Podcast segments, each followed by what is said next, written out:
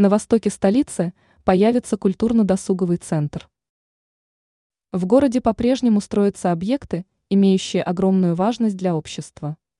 Речь пойдет о предстоящем появлении культурно-досугового центра.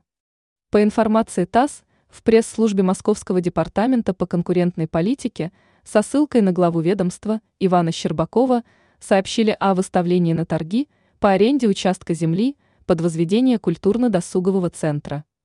Данный участок расположен в столичном районе Косино-Ухтомский на улице Медведева.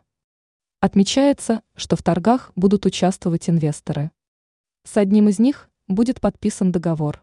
По словам Щербакова, победитель сможет возвести на участке объект культурно-досугового назначения. Он добавил, что арендная стоимость станет известна на аукционе. Уточняется также, что арендатору предстоит закончить работы – связанные с котлованом, фундаментом, строительством стен. Кроме того, после возведения центра у арендатора появится возможность выкупить участок.